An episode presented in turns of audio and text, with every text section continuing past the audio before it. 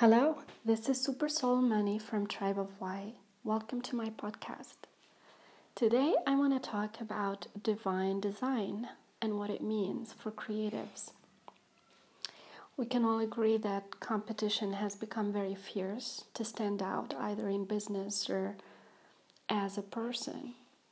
And a lot of people who come to the Tribe of Y residency often ask, Well, I am a creative but there's at least 15,000 person doing the same thing I do just in my town alone. How do I stand out?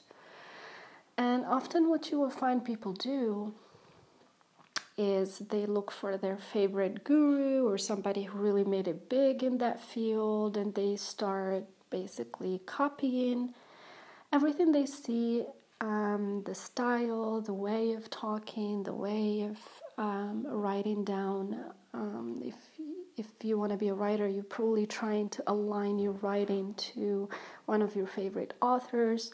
If you're a business person, you're probably aligning the way you talk to maybe your favorite guru, be it Steve Jobs, Mark Zuckerberg. Take a big name. What's often the problem with this model is not only it's not who you are, which automatically means you cannot sustain it.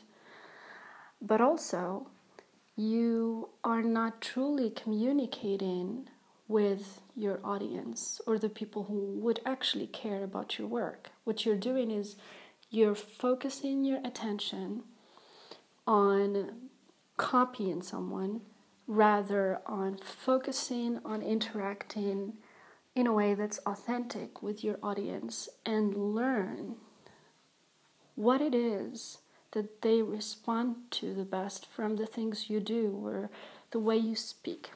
Think about it as a show. A lot of entertainers would tell you that they learn how to do their craft from the way the audience reacts. Certain moves that they like, that they clap to the most certain words that they say that resonate the most with people. And so when you're focusing your attention not on your audience, but on somebody else's who's probably getting his feedback from his audience, you're wasting your time. So this brings us back to divine design. What is it? And what do I do with people in terms of divine design mentorship and the residencies? What's that all that mean? So, if you look at businesses today, you will find that um, in business schools, what they teach is that you need to come up with a plan that feeds a certain need in the market. And then all the tools that help you get there basically built to fulfill this one goal. Even the most advanced design thinking tools you will find are not really that outside of the box. So, while there is no problem with acknowledging that there must be a need in the market, or there has to be a certain need in the market for something to succeed, this is just how small minded people think. Again, it comes out of a place of fear. I have to create something, and I want to make sure it sells so I'm going to do all these smart things and analysis, and which oftentimes are wrong. Any consultant will tell you. Um, and then I'm going to base my startup or business on that and strictly on that. And this is why we hear things like 90, more than 90% of startups that are created fail. So, what's the catch? Well, it's really simple. What Steve Jobs, what Ford has done when they were in their divine design process is they looked inward first. They didn't, didn't look outward into the world and immediately started adjusting who they are to whatever need is on the market. The reason they were able to create the need in the market is they were really into introspection in a way that I call flow.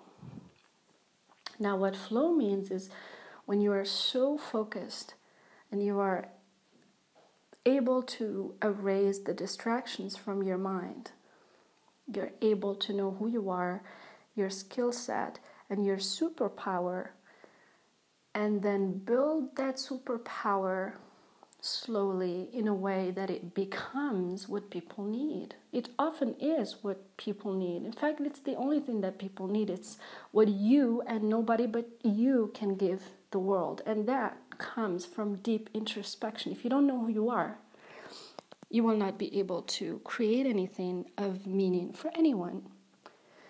So, divine design is basically basing the creation of your business, your relationships, your life on a deeper sense of knowing of who you are and taking those internal gifts and putting them out into the world as a gift that was placed in you for others.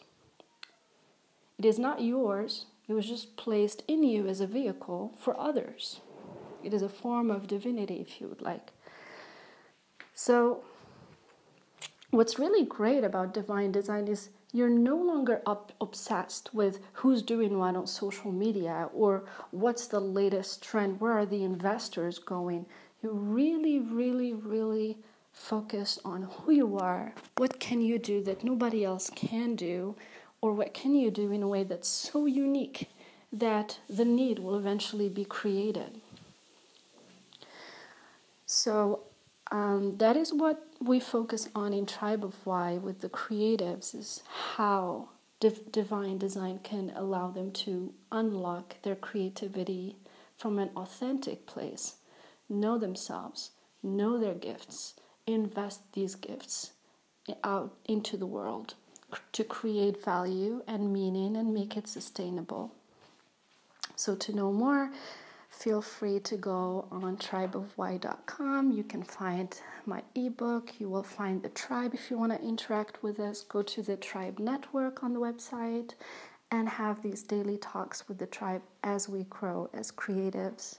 This was Super Soul Manny. Thank you for listening.